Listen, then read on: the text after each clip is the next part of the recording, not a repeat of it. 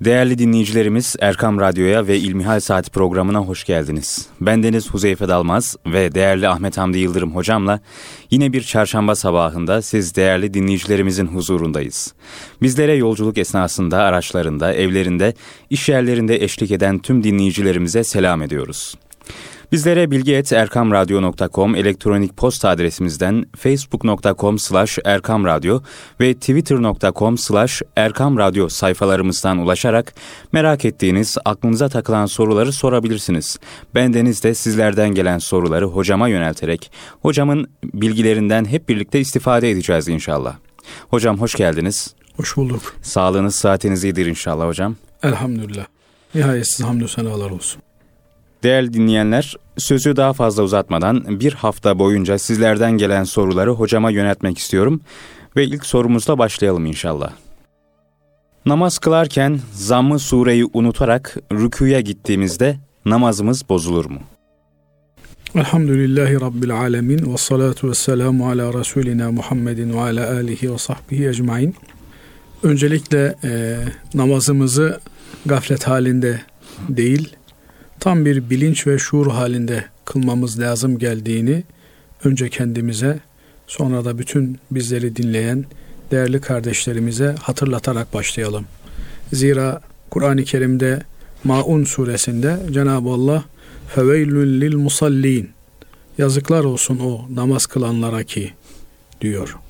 Ellezinehum an salatihim sahun onlar ki namazlarında yanılgıya düşerler sehvederler, unuturlar, gaflete dalarlar. Böyle namaz kılanlara yazıklar olsun diyor Cenab-ı Allah. Dolayısıyla namaz kılmamak çok büyük bir günah olduğu gibi namazı gafletle kılmak, namazı düşüncesizce kılmak bu da büyük bir gaflet.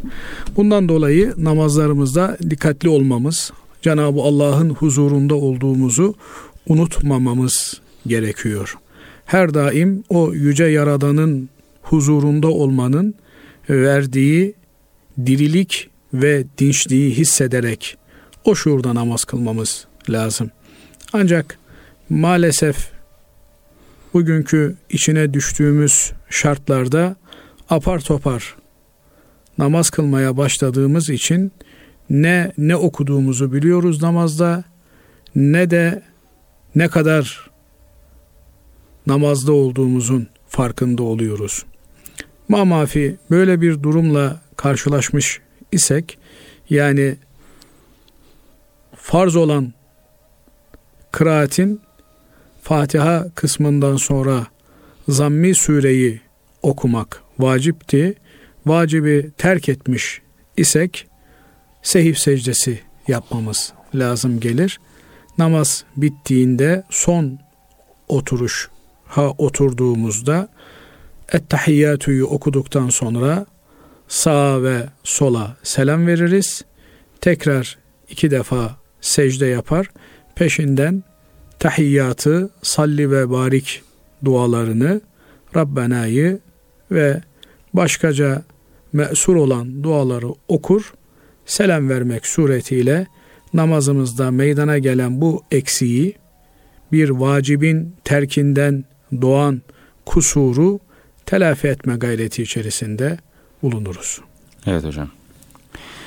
Hocam bir dinleyicimizden yine gelen bir soru var. Selamun Aleyküm. Allah razı olsun hizmetiniz için.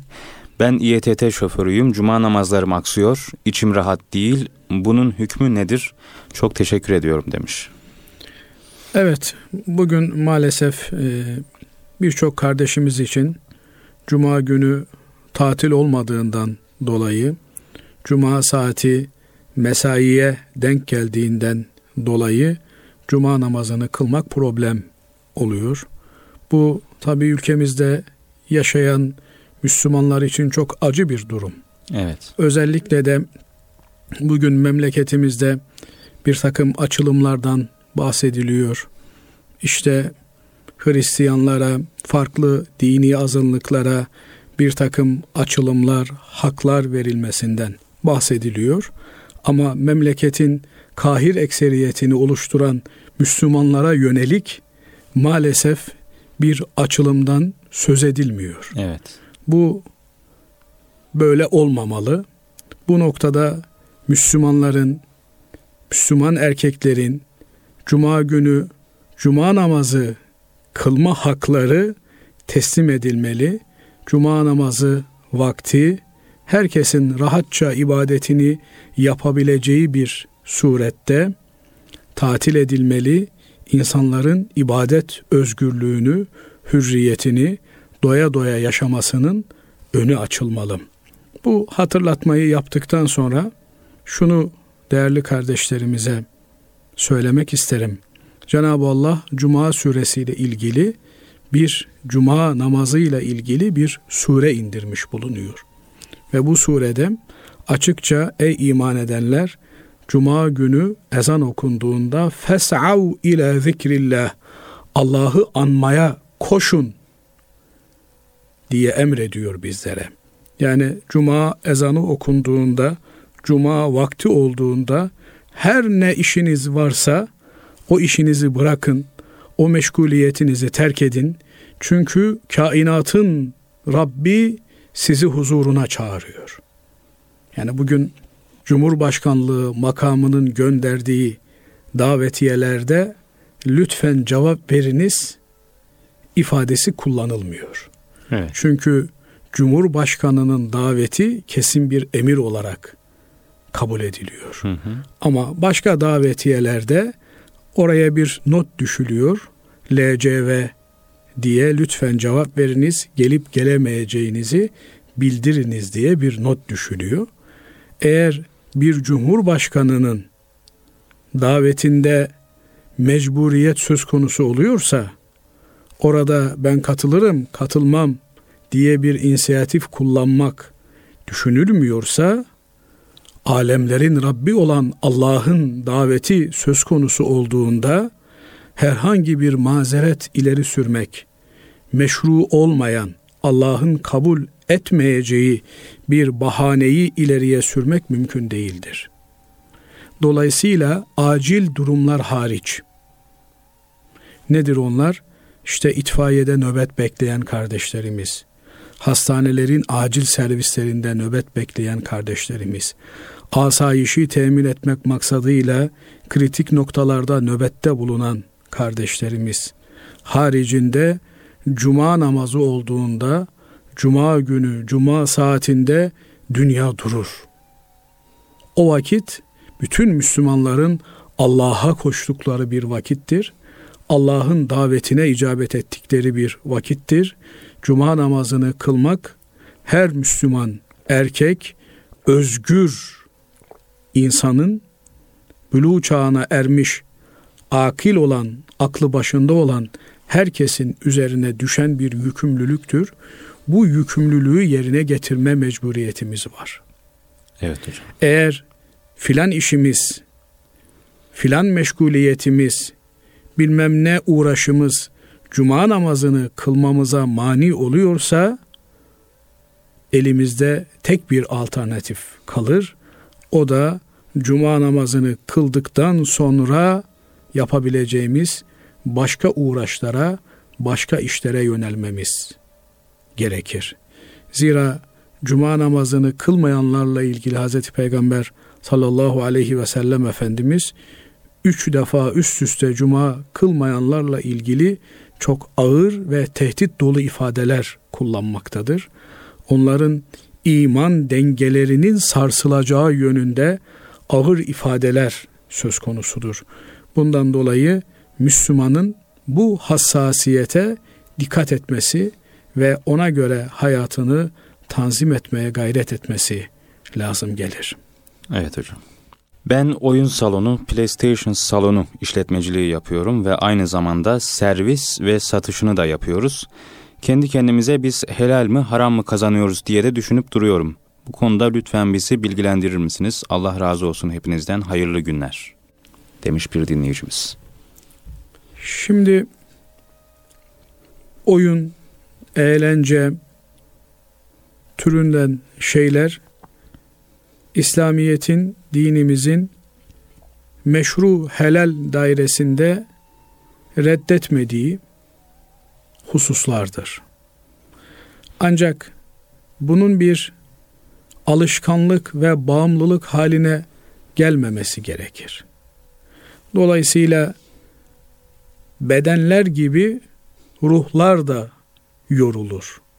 Nasıl bedenimiz yorulduğunda uykuyla, istirahatle, tatille bedenimizi dinlendiriyor isek, ruhlarımız yorulduğunda da onları bir takım alternatif şeylerle dinlendirmemiz, onları da rahatlatmamız gerekir. Bu münasebetle zamanı geldiğinde, yeri geldiğinde belli bir hedefi taşıyan oyunlara belli münasebetlerde eğlenceye müsaade edilmiş. Hz. Peygamber sallallahu aleyhi ve sellem Efendimiz düğünlerin, derneklerin eğlenceli olmasını emretmiş, arzu etmiş. Bu noktada ashabına tembihte bulunmuş. Yine Efendimiz Aleyhisselatü Vesselam'ın bir takım fiziki yarışmalarla koşudur, vesairedir, okçuluktur, bu gibi yarışmalarla bir hedefe yönelik oyunlar oynanmasını teşvik ettiğini görüyoruz.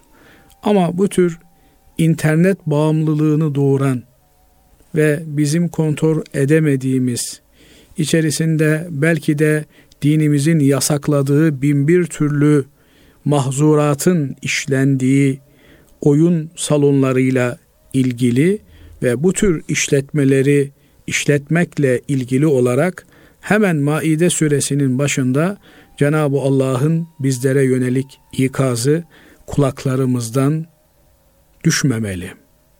Buyuruyor ki Allah Teala ve Tekaddes Hazretleri وَلَا تَعَاوَنُوا عَلَى الْاِثْمِ وَالْعُدْوَانِ Günah olan ve Allah'ın sınırlarını çiğnemeye, o hudutlara saldırı anlamı taşıyan şeylerde işbirliği yapmayınız.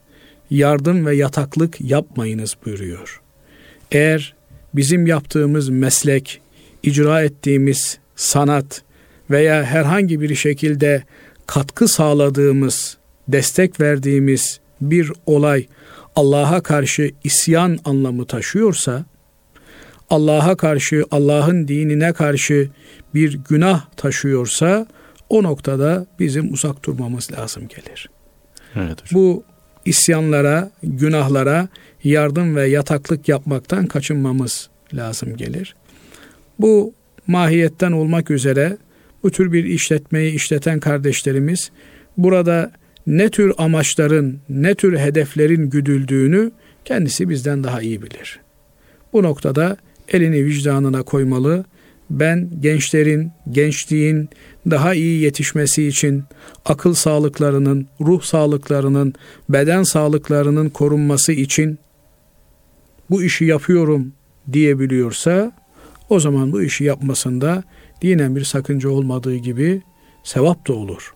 Ama buralarda eğer gençlerimiz kötü alışkanlıklara kapılıyorlarsa, bir takım bağımlılıkların içine düşüyorlarsa, ruh sağlıkları bozuluyorsa, akıl sağlıkları zedeleniyorsa, beden sağlıkları ciddi yaralar alıyorsa ve buralarda bir takım kötü arkadaşlıklar edinmek, bir takım yanlış yollara sapmak suretiyle hayatla olan bağlarını, dinle olan irtibatlarını kopartıyorlarsa o zaman buralarda hizmet vermek, buralarda lojistik destek sağlamak asla dinimizin uygun göreceği bir davranış olmaz. Bunun kararını da vermek vicdan sahibi olan, din, diyanet sahibi olan, Allah korkusu olan bu kardeşlerimize düşmektedir. Onlar ellerini vicdanlarına koyacaklar ve bu noktada ne tür bir tavır takınmaları gerektiğini kendileri belirleyeceklerdir. Evet hocam. Diğer bir sorumuz nişan alışverişi, söz bohçası, kına gecesi gibi adetlerin evliliği zorlaştırıcı maddi yükümlülük olması bakımından dindeki hükmü nedir? Şimdi dinimiz bir kadın ile erkek arasında kurulacak olan evlilik bağını çok önemli görmekte. ve Hazreti Peygamber sallallahu aleyhi ve sellem Efendimiz en bereketli evliliğin, en hayırlı evliliğin, en külfetsiz, en zahmetsiz olanı olduğunu açıklamaktadır. Bu noktada evlilik bağının kurulması aşamasında kadının kocası olacak kişiden talep edebileceği tek bir kalem vardır. O da mihir dediğimiz Kur'an-ı Kerim'in bir farz, bir yükümlülük olarak evlilikte kocaya yüklediği maddi külfettir. Kadın bu noktada istediği kadar maddi bir değeri kocasından mihir olarak talep edebilir. Bu hususta herhangi bir sınırlama söz konusu değildir. Bunun asgari limitiyle ilgili Hz. Peygamber Efendimiz'den gelen, nakledilen hadisi şerifler vardır. Yani şu limitin altına düşemez diye. Ancak bunun üst sınırıyla ilgili herhangi bir kısıtlama söz konusu değildir. Hatta bir misal olarak değerli dinleyenlerimizle paylaşalım. Hazreti Ömer Efendimiz radıyallahu an ikinci halifemiz. Evet. Hazreti Peygamber Efendimizin ikinci halifesi olan o büyük sahabi, adalet sembolü olarak bilinen Hazreti Ömer Efendimiz bir gün hutbede cemaate, Müslümanlara dikkatli olmalarını tembih ediyor. Ne oluyor diye sözüne başlıyor. Peşinden de diyor ki mihirleri çok yüksek tutuyorsunuz. Bu yüzden gençler evlenemiyorlar. Bunu yapmayın diye bir nasihatta bulununca safların arkasından ki biliyorsunuz kadınlar en arka bölümde namaz kılarlar. Evet. Oradan bir yaşlı kadıncağız kalkıyor ve diyor ki Ömer'e ne oluyor diyor. Allah'ın müsaade ettiğini kısıtlamaya kalkıyor diyor. Çünkü Cenab-ı Allah siz diyor eşlerinize kantarlar dolusu altın bile mehir olarak vermiş olsanız oradan bir şeyi geri almayınız diyor. Yani eğer boşanacak olursanız, eşlerinizden ayrılacak olursanız onlara verdiğiniz mehirlerden bir şeyi geri almayın diyor. İsterse o mehir olarak verdiğiniz kantarlar dolusu ağırlığa ulaşmış bile olsa. Bu ayeti hatırlatıyor. Ve Bu, Hazreti Ömer e, cemaate dönüp kadın doğru söylüyor diyor. Evet. Değil mi hocam? Bunun peşinden Hazreti Ömer Efendimiz o büyük sahabi İslam'ı iliklerine kadar yaşayan o büyük insan Allah razı olsun diyor.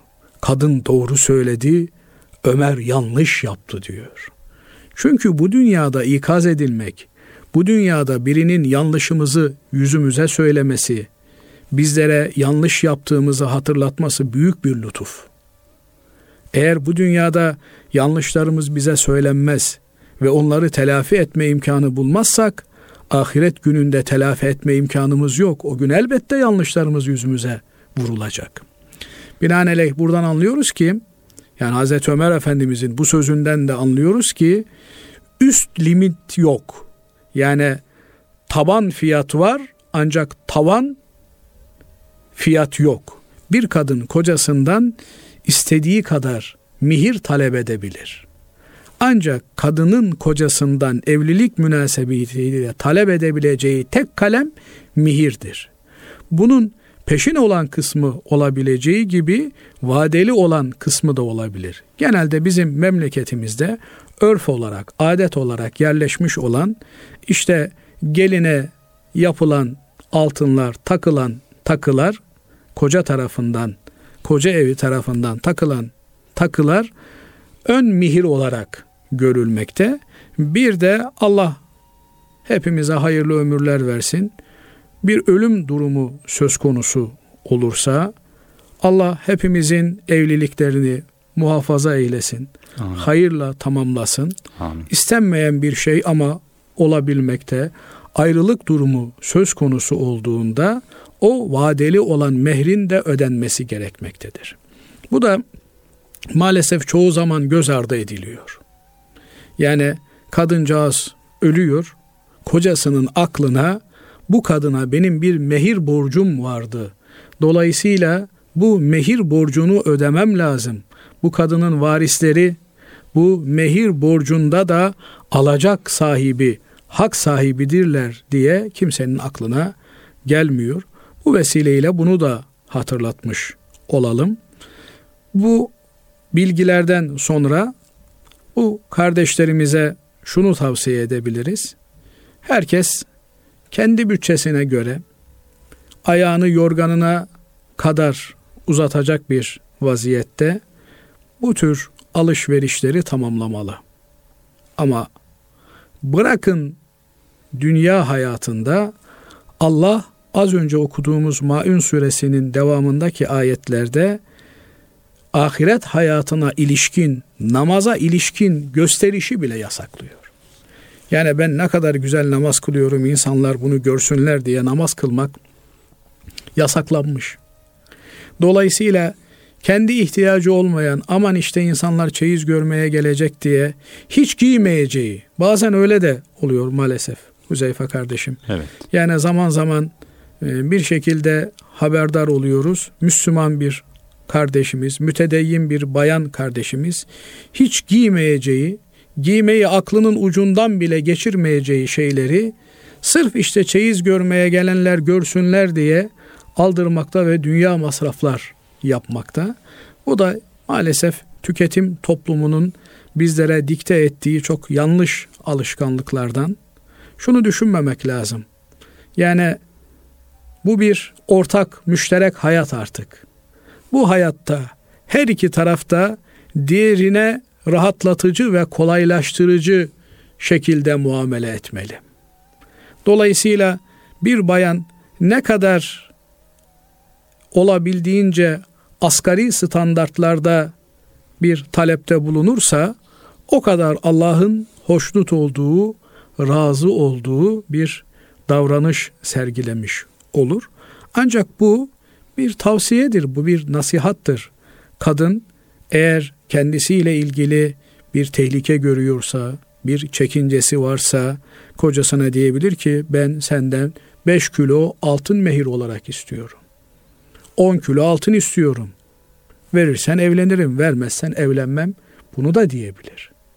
Ama bu tür maddi külfetlerin üzerine oturtulmuş olan bir evlilik müessesesi maalesef çok kalıcı olmuyor ve pek de saadet getirmiyor. Onun için Cenab-ı Allah'ın bize peygamberlerimiz aracılığıyla öğrettiği bir dua var. Rabbena heblena min ezvacina ve zurriyatina kurrate a'yunin ve cealna lil muttakine imama. Ya Rabbi eşlerimizden, çoluğumuzdan, çocuğumuzdan bizlere göz aydınlığı olacak kimseleri nasip et. Onları bizlere ver ve bizi müttakilere imam yap. Amin. Bu duayı çok okumak lazım. Ve Cenab-ı Allah'a yönelmek, yalvarmak lazım. O bütün zorlukları kolay kılandır. Bütün tehlikeleri bertaraf edendir. Bu noktada erkek kardeşlerimize tavsiyemizde maddi sebeplerle, eften püften bahanelerle aile saadetlerini tehlikeye atmasınlar. Madde gelip geçicidir. Madde yerine konulabilecek olan bir değerdir. Yeter ki gönüller zedelenmesin, gönüller kırılmasın. Peki hocam. Hocam kaldığımız yerden devam edelim. Dinleyicilerimizden gelen sorularımızla. Nişanlıların evlilik öncesi görüşmesi caiz midir? Evet. Evlilik üzerine devam ediyor herhalde evet, sorularımız. Evet. Nişanlıların evlilik öncesi görüşmesi caiz midir? caizdir ve hatta emredilmiştir. Hazreti Peygamber Efendimiz Aleyhisselatü Ya da nasıl görüşebilirler? Evleneceğin kıza bak diyor. Bu bakışma, bu görüşme aranızdaki muhabbeti, meveddeti e, ziyadeleştirir, artırır buyuruyor. Ancak asıl olan e, bu görüşmenin bu buluşmanın eşlerin birbirlerini görmelerinin temelinde bunun zaruret miktarıyla sınırlandırılması vardır. Yani nasıl olsa biz evleneceğiz diye sınırı aşmalarına müsaade edilmez. Evlenene kadar evleneceklerini bütün dünyaya ilan etmiş olsalar da nişanlı olan bu çiftler birbirlerine yabancıdırlar. Evet. Yabancı bir erkek ve yabancı bir kadındırlar. Dolayısıyla aralarındaki mahremiye sınırını korumakla mükelleftirler. Bu dinimizin bize bir emri. Nitekim mecellemizde bir kayda var. Der ki bir şeyi vaktinden önce talep eden ondan mahrumiyet ile cezalandırılır. Bugün maalesef gençlerimiz arasında gördüğümüz bu yanlış davranışlar vaktinden önce evlilik öncesi buluşmalar, görüşmeler o evlilik müessesesindeki kutsiyeti, mahremiyeti yıkmakta ve maalesef birçok bu aşamada nişanlılık aşamasında birlikteliklerin sonlandırıldığını görmekteyiz veya peşinden evlilik gelse bile bu evliliklerin çok uzun sürmediğini görmekteyiz. Niye? Çünkü insanı yaratan Allah onun doğasını, karakterini, tabiatını en iyi bilendir. Kadın ve erkek ilişkisine bir takım sınırlar koymuş. Bu sınırları muhafaza ettiğimiz sürece bu ilişkinin sağlıklı olarak devam etmesi, sürdürülmesi mümkündür. Ama eğer siz bu ilişkileri sizi yaradan Allah'ın emrine, dinine uygun olarak götürmezseniz o zaman çok ciddi tehlikeler ortaya çıkmaktadır. Binaenaleyh evlilik öncesi adı üstünde bakın soruyu soran kardeşimiz diyor ki evet. evlilik öncesi nişanlıların görüşmesi caiz midir? Caizdir. İki yabancı insan zaruret münasebetiyle ne kadar birbirleriyle görüşebilirlerse o kadar görüşebilirler. Dolayısıyla aralarında üçüncü bir şahıs olmaksızın yalnız kalmaları mümkün değildir. Laubali bir surette konuşma adabını ve usulünü çiğnemeleri yine uygun değildir. Ancak çok hayati meseleleri, bir takım konuları müzakere etmek üzere kısa süreli görüşmeler yapabilirler. Artık bugün o imkan olduğuna göre bu konuşmaları telefon aracılığıyla yapabilirler. Ancak telefonla görüşmelerde de yalnız başlarına değil yine üçüncü şahısların nezaretinde bu görüşmeleri yapmaları onlar açısından daha sağlıklı bir davranış olur. Elbette nişanlılık aşamasında da eşlerin birbirlerini tanıyıp aile bağını kurmaya yönelik olarak muhabbeti tesis edici şekilde görüşmeleri uygundur. Ancak bu noktada evlilik öncesi tırnak içerisinde söz konusu olduğundan henüz bu çiftler evli değillerdir. Henüz bu kardeşlerimiz evlilik bağını kurmuş değillerdir. Bu yüzden dikkatli olmaları ve şeriatımızın sınırlarına riayet etmeleri gerekir. Evet hocam. Diğer bir soru. Anne babanın haberi olmadan nikah kıyılabilir mi? Evet bu bugün maalesef kanayan bir yara halini almış bir konu. Evet. Öncelikle şunu hatırlatalım ki Huzeyfe kardeşim, ana babanın haberi olmadan cihada bile gidilmiyor. Allah'ın dinini, Allah'ın şeriatını müdafaa etmek üzere en büyük ibadet sayılan ibadetler içerisinde cihada denk bir ibadet yok iken Hz. Peygamber sallallahu aleyhi ve sellem Efendimiz kendisiyle beraber üstelik Hz. Peygamber Efendimizle beraber cihada katılmak isteyen bir gence annen baban sağ mıdır diyor. Evet deyince o zaman diyor sen onların rızalarını kazanmak üzere onların yanında cihadına devam et.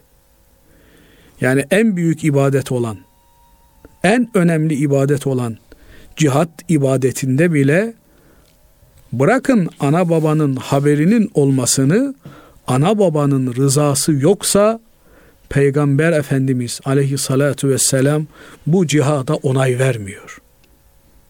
Böyleyken ana babasının haberi olmadan bir genç nikah kıyabilir mi?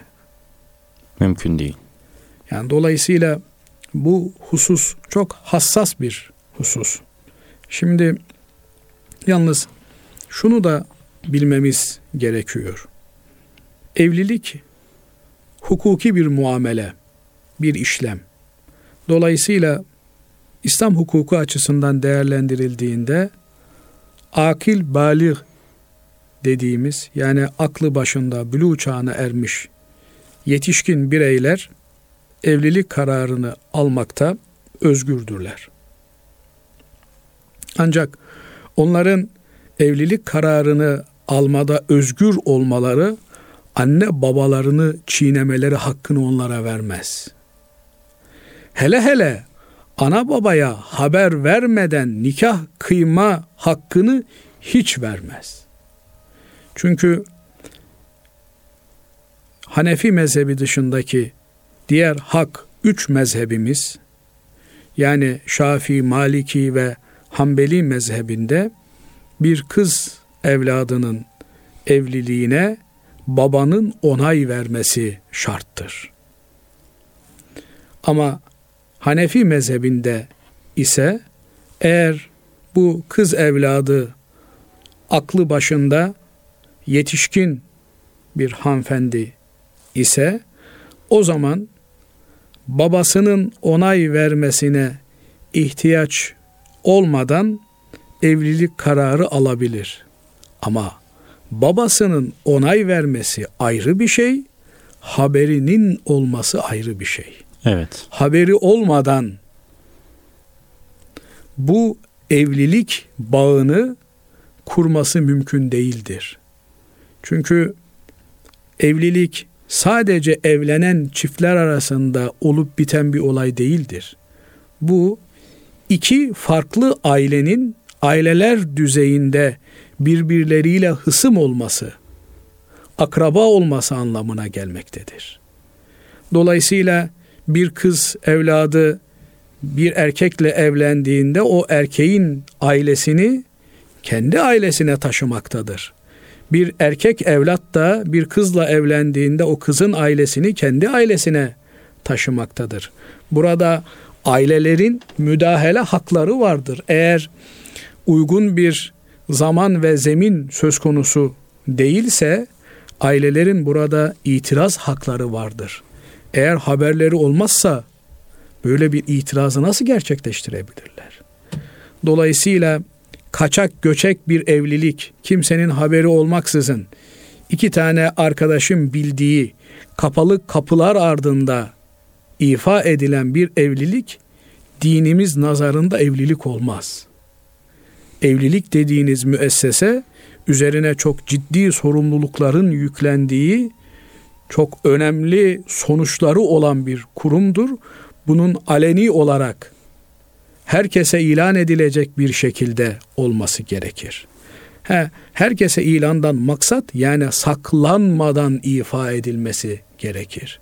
Aman o görmesin, aman bu görmesin, aman birinci hanımın haberi olmasın. Telaşıyla yapılan bir evlilik evlilik olmaz. Çünkü Cenab-ı Allah gizli e, e, evlilikler yapmayın anlamına gelen ve la muttehizati ahdan yani gizli dostlar edinmeyiniz diyor. Evet. Evleneceksen bunu herkesin gözü önünde göğsünü gere gere ben bu delikanlıyla evlenmek istiyorum. Ben bu kızla evlenmek istiyorum şeklinde bir irade beyanını hür bir şekilde, özgür bir şekilde herkesin özellikle de ilgililerinin haberinin olacağı bir surette beyan etmek, ortaya koymak gerekir. Ancak bu hukuki tarafının yanında çok önemli olan bir dini tarafı vardır ki bugün asıl bizi ilgilendiren taraf orasıdır. Yani bir erkek, bir kız anne babasının rızasını almadan bir evlilik gerçekleştirirse bu evlilik onlara mutlu, mesut, bahtiyar olmaz. Ancak eğer anne babanın itirazı bu çocukların dini tercihleri olması yüzündense mesela bir erkek evladı tesettürlü bir kızı tercih etti diye annesi itiraz ediyor, babası itiraz ediyorsa o zaman Allah'a isyan olan bir noktada mahlukun sözü dinlenmez ilkesi devreye girer. Ama öyle değil de tamamen dünyevi kaygılarla, gerekçelerle eğer anne baba müdahil olmak istiyorsa onlara kulak vermek, onları dinlemek, onların gönüllerini hoşnut etmek gerekir. Yoksa evlilik gibi çok önemli olan bir müessese yanlış bir adımla kurulmuş olur ki onun neticesi de pek hayır olmaz. Bu noktada özellikle kız evlatlarımıza şunu sıkı sıkıya tembih etmek isteriz ki bir kız çocuğu ne kadar evlenmiş olursa olsun onun aidiyeti, onun kimliği baba ocağında devam etmektedir. Bakmayın bizim işte son dönemde evlenen bayanların kimliklerinde, soyadı hanelerinde kocanın soyadını alma mecburiyetinin getirilmiş olmasına veya işte nüfusun kütüğün kocanın nüfusuna kütüğüne kaydırılmasına asıl olan kadının baba tarafından kütüğünün işlemesidir. Evet hocam. Çünkü evlilik bağı nihayetinde adı üzerinde sonradan kurulmuş ve Allah göstermesin ama tekrar sonlandırılabilecek olan bir bağdır. Ama aile bağı öyle değildir. Evlatlık bağı, evladın babaya olan, anaya olan bağı öyle değildir. Hatta kayınvalideye, kayın babaya olan bağ da öyle değildir. Siz eşinizden ayrılmış olabilirsiniz ama kayınbabanızdan ayrılamazsınız. Kayınvalidenizin hala evladı olarak devam edersiniz. Dolayısıyla bu noktada attığımız adımlara dikkat etmemiz gerekir. Ana babanın rızasını almadan bir adım atmak doğru değildir. Bunu eş olacakların da birbirlerine hatırlatmaları gerekir.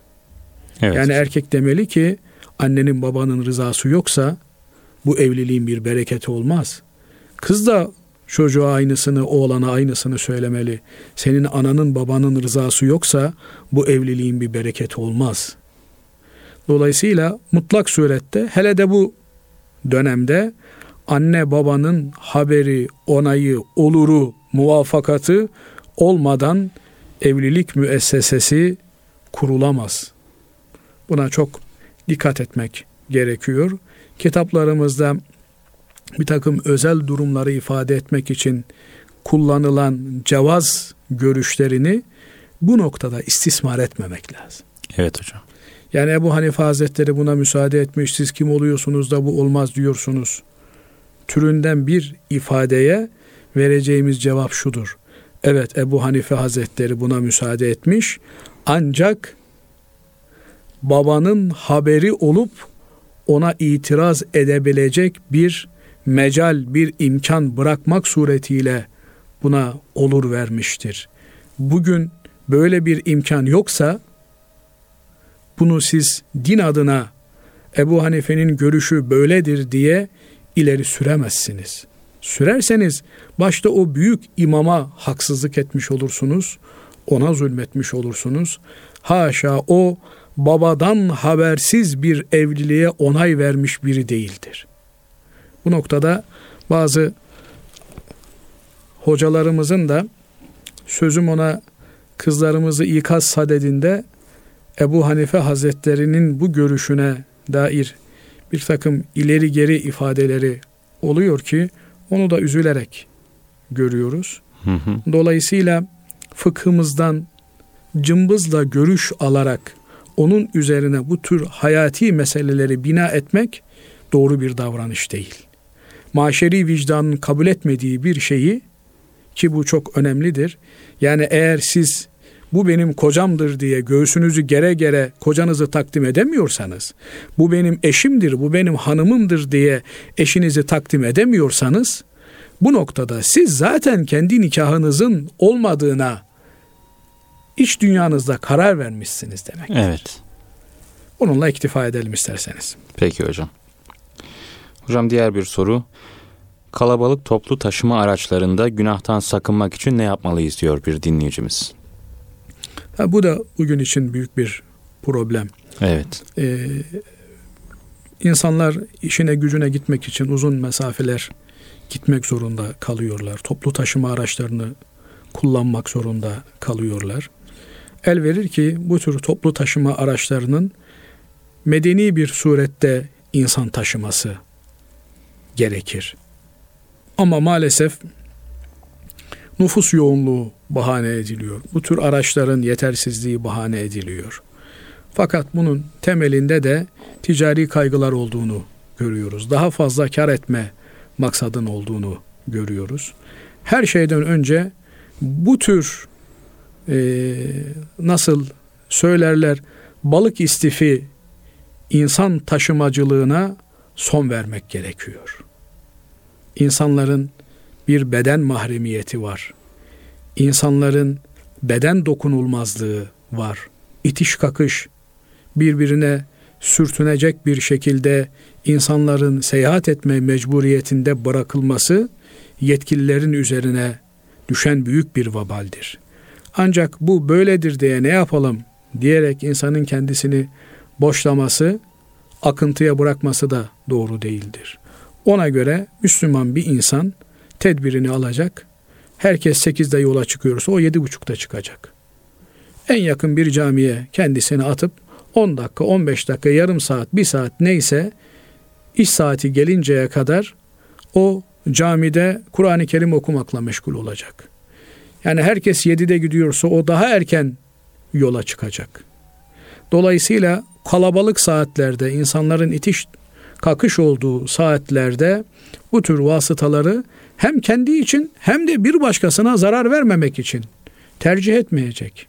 Belki biraz daha uzun yürümeyi göze alacak. Efendim daha tenha olan araçları kullanmayı tercih edecek. Ama e, bu bir zorunluluk, bu bir zaruret diye kendi kendine bahaneler üretmeyecek. He, çok acil bir durum olur. Yani zaruret olduğuna kişinin kendisi de inanır. O zaman zaruret hükümleri geçerlidir diyebiliriz. Evet hocam. Ama bu noktada ne kendisi bir başkasına zarar vermeli ne de bu anlamda kendisinin taciz edilmesine müsaade etmemeli bir insan. Ayrıca otobüste, toplu taşıma araçlarında mümkün mertebe kendi zikriyle, kendi fikriyle meşgul olmalı insan. Ama bunu yaparken de kimseyi de rahatsız etmemeli. Şimdi bazen öyle tevafuk ediyor. Özellikle de gençlerimiz kulaklarında kulaklıkları çok aşırı bir e, tonla bir takım şeyler dinliyorlar. Sözüm ona kulaklıkları var ama bütün otobüse servis ediyorlar. Evet. Bunu da yapmak doğru bir şey değil. Kul hakkından kaçınmak lazım. Kul hakkından olabildiğince uzak durmak lazım. Kimseyi rahatsız etmeyecek bir şekilde kendi zikriyle, kendi fikriyle meşgul olmalı insan. Bu anlamda kılık kıyafetine de dikkat ederse bir insan, ne bileyim işte daha böyle Müslüman vari giyinirse bir takım kimselerin kendisine fazla sokulmasına da meydan vermemiş olur. Cenab-ı Allah'a dua ve niyaz ederiz ki inşallah memleketimizin şartları, bütün Müslüman dünyasının şartları günden güne daha iyiye gider. İnşallah ve dinimizi hocam. yaşama noktasında hep bir elden bir seferberlik içerisine gireriz. Evet hocam. Benim de bu konuda bir şikayetim var hocam. Her gün durakta beklerken maalesef sağımda solumda e, tabi otobüste artık yasak ama eskiden yasak değilmiş. Serbestmiş sigara içmek ama şimdi de duraklarda beklerken sağdan soldan sigara içenler maalesef sigara içmeyenlere çok büyük zarar veriyorlar. Bunu kendilerine yönelttiğimiz zaman da yanlış anlaşılmalar da oluyor. anlayışla karşılayanlar da oluyor ama buradan dinleyicilerimize de rica edelim. Eğer e, sigara içenler varsa kalabalık ortamlarda içmemelerini rica edelim hocam. Buradan hiç böyle bir tavsiye. içmemelerini. Evet aslında hiç içmemelerini tavsiye edelim. Çünkü yani bu beden bana ait ben kendimi öldürebilirim deme hakkı yok kimsenin. Evet. Yani sen belki kendinin farkında değilsin, kendine kıymak istiyorsun ama bizim için değerlisin kardeşim. Sen bu millet için değerlisin, sen bu devlet için değerlisin. Sen bu İslam dini için değerlisin. Kendine kıyamazsın. Evet. Dolayısıyla yani sigarayı kendi başına kaldığında da kimse içmesin. Yalnız bir vaziyetteyken de içmesin. Çünkü intihar etmenin yalnızı aşikarı yok ki. Evet hocam. Allah hepimizi bu tür kötü alışkanlıklardan, kötü şeylerden muhafaza eylesin. Amin. Uzak etsin. Amin inşallah hocam. Hocam bu haftada İlmihal Saat programının sonuna geldik. Allah razı olsun. Ee, Bizler de istifade Hepimize. ettik. Allah İnşallah dinleyicilerimiz de istifade etmişlerdir. Radyosu başında bizlere kulak veren siz değerli dinleyicilerimize de çok teşekkür ediyoruz. Bir sonraki programda yeniden Kalbinizin Sesi Erkam Radyo'da buluşmak ümidiyle hayırlı günler diliyoruz. Hoşçakalın efendim.